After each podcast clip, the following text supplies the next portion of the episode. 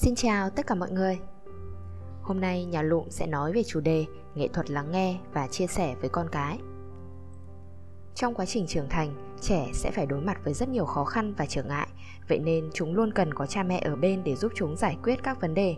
Vào giai đoạn dậy thì, có thể chúng sẽ tỏ ra muốn tự mình quyết định và làm mọi việc, nhưng khi xảy ra một chuyện gì đó hoặc có chuyện không thể giải quyết được, chúng rất cần có cha mẹ ở bên.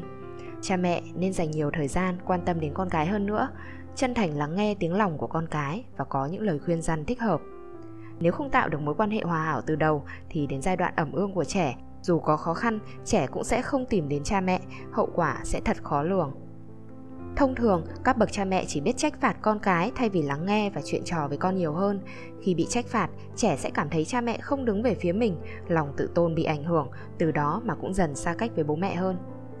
Hãy thử tưởng tượng khi bạn lúc nào cũng trách móc, công kích con, vậy thì sau đó con làm gì dám kể về những thất bại của mình cho bạn nghe nữa? Các bậc phụ huynh có vai trò trụ cột trong gia đình lại thường hay gia trưởng và độc đoán, hầu như không chịu để ý đến cảm giác và suy nghĩ của con. Phương thức giáo dục như thế rõ ràng là không đem lại kết quả gì. Cứ như vậy, sự giáo dục của cha mẹ sẽ trở nên vô nghĩa, thậm chí còn khiến trẻ miễn cưỡng chấp nhận để đối phó với cha mẹ. Giao tiếp cũng là một môn nghệ thuật, có rất nhiều bậc cha mẹ thường oán trách con mình khó dạy, nói lý lẽ nó cũng không nghe, thậm chí có lúc lý lẽ cãi lại của con cái còn nhiều hơn của cha mẹ nữa. Chính vì thế mà có một bộ phận phụ huynh không thể hiểu được những hành vi và suy nghĩ của con mình, để rồi cha mẹ mệt mỏi vì dạy dỗ con cái, con cái thì chán nản vì cha mẹ chỉ biết càu nhau. Cha mẹ và con cái không tìm được tiếng nói chung, như vậy sẽ không thể tạo ra một môi trường giáo dục lành mạnh được. Còn một lý do nữa là các bậc phụ huynh cũng chưa hiểu rõ về tầm quan trọng của việc giao tiếp, tạo mối liên kết với con cái. Họ cứ nghĩ rằng chỉ cần để con ăn no, mặc ấm, học hành đàng hoàng là được, không nhất thiết phải lãng phí thời gian chuyện trò vô nghĩa với con. Nhiều bậc cha mẹ lại mang nặng tư tưởng yêu cho roi cho vọt, ghét cho ngọt cho bùi. Cho dù cha mẹ có cố gắng rót vào tai con những lời giáo huấn, khuyên bảo hay dùng biện pháp mạnh để đánh con thì cũng không hiệu quả bằng việc làm bạn với con thâm nhập vào nội tâm của trẻ, rồi dần dần giúp trẻ hiểu và nghe theo mình. Đó mới là cách làm đúng đắn nhất. Yếu tố tiên quyết cho việc giao tiếp với con cái chính là lòng tự trọng và sự tín nhiệm.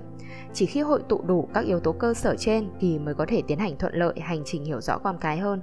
Đồng thời giao tiếp cũng cần phải đúng kỹ năng mới có thể khiến con cái tiếp nhận thành ý của mình. Kỹ năng 1 lắng nghe mỗi khi con cái muốn tâm sự. Đây là bước đầu tiên của giao tiếp nếu như trẻ gặp phải chuyện gì đó không vui hay bất mãn, các bậc cha mẹ hãy để trẻ có cơ hội được xả nỗi bực tức đó ra.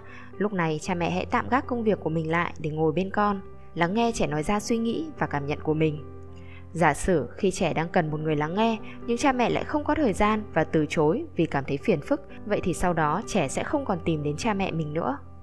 Hoặc khi con cái làm gì đó không đúng, thay vì thử lắng nghe xem lý do thật sự đằng sau hành động đó của con là gì thì cha mẹ lại quát mắng và lên án trẻ trong khi trò chuyện với con, cha mẹ nên chú tâm trong suốt buổi trò chuyện, dù con nói đúng hay sai cũng không nên ngắt lời chúng, khi ấy trẻ sẽ cảm nhận được rằng mình đã được cha mẹ tôn trọng và lắng nghe. Sau khi để trẻ chút hết nỗi lòng, cha mẹ hãy từ từ phân tích cho trẻ về tính đúng sai của vấn đề. Kỹ năng 2: biết đồng tình và có thái độ chân thật, không làm tổn thương lòng tự trọng của trẻ. Khi trẻ đã chút hết nỗi lòng, cha mẹ nên tỏ ra đồng cảm với cảm xúc của trẻ chứ không nên vội giáo huấn hay dạy dỗ trẻ hoặc nói cho xong chuyện. Xin nhắc lại là đồng cảm với cảm xúc chứ không phải đồng tình với cách làm của con. Ví dụ, khi con bạn đánh nhau với bạn khác ở trường, thay vì quát mắng, lên lớp với những câu như, mày không chịu học hành gì cả, suốt ngày chỉ có đánh nhau, nuôi mày chỉ có tốn cơm tốn gạo thôi. Hãy ngồi xuống và nói chuyện với con, hỏi con xem tại sao lại đánh nhau nếu mối quan hệ giữa con và bạn quá xa cách thì có lẽ bạn sẽ cần nhiều thời gian hơn để khiến con gỡ bỏ rào cản và cảnh giác để tâm sự với bạn. Bạn có thể giúp con yên tâm gỡ bỏ rào cản bằng cách kể lại vụ đánh nhau của chính bạn ngày còn trẻ, tự phân tích về lý do đánh nhau và cách bạn đã giải quyết mâu thuẫn như thế nào. Khi con thấy rằng trước đây bố mẹ mình cũng như vậy và có lẽ cha mẹ sẽ không trách mắng mình đâu, thì sẽ mở lòng để tâm sự với bạn nếu bạn lo sợ rằng kể ra chuyện xấu của bản thân khiến bạn mất hình tượng và nêu gương xấu cho con thì đừng có lo lắng về chuyện này. Trừ khi đến thời điểm hiện tại bạn vẫn thích dùng nắm đấm để giải quyết vấn đề, còn lại thì trải nghiệm đánh nhau rồi nhận ra đánh nhau không giải quyết được vấn đề gì sẽ giúp con nhận thức nhanh hơn và học tập từ chính trải nghiệm đó của cha mẹ. Thay vì nói lý lẽ suông, hãy đưa cho con ví dụ và bài học xương máu của mình thì sẽ tốt hơn. Để đồng cảm với cảm xúc của con, cha mẹ hãy nói những câu như trong trường hợp đó chắc chắn con rất tức giận đúng không? Bạn đã nói như thế, làm như thế cơ mà. Sau câu nói này, tôi đảm bảo con bạn sẽ lại tiếp tục giải tỏa bức xúc với bạn. Đợi con xả hết bực tức thì lúc này cha mẹ hãy nhẩn nha nói về chuyện con nên giải quyết vấn đề như thế nào cho hợp lý, nên quản lý cảm xúc của mình ra sao. Đương nhiên là con có bực mình, nhưng con nên hành động ra sao cho đúng. Trẻ con thường rất nhạy cảm, khi giao tiếp với trẻ, các bậc cha mẹ cần phải hết sức chú ý ngữ điệu và thái độ của mình. Việc kết hợp thêm một vài cử chỉ của cơ thể cũng góp phần quan trọng để quá trình giao tiếp với trẻ được thuận lợi. Một cuộc điều tra ở Mỹ đã cho thấy trong các yếu tố ảnh hưởng đến cuộc nói chuyện thì ngôn ngữ chiếm 7%, âm điệu chiếm 23%, đặc biệt các cử chỉ động tác của cơ thể chiếm đến 35%. Vì vậy, để lời nói của mình thêm trọng lượng, các bậc cha mẹ nên dùng nhiều cử chỉ thân mật hơn nữa để tăng hiệu quả giao tiếp. Ví dụ, khi nói chuyện với con, đừng khoanh tay trước ngực, đừng chống tay ngang hông, đừng chỉ tay vào mặt con.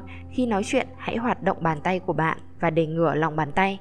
Việc để ngửa lòng bàn tay khi nói chuyện với ai đó sẽ khiến người đối diện cảm thấy rằng bạn đang nói thật và có thành ý hơn. Hãy ngồi ngang hàng với con, nhìn thẳng vào mắt trẻ khi nói chuyện, đừng tranh thủ ngó nghiêng điện thoại khi con đang nói, hãy chỉ tập trung vào câu chuyện của trẻ thôi.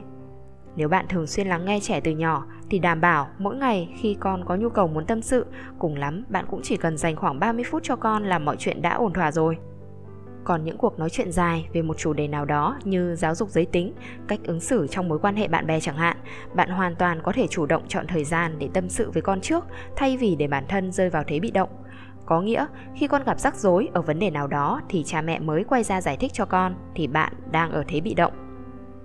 Kỹ năng 3, nắm bắt thời cơ vàng để giao tiếp.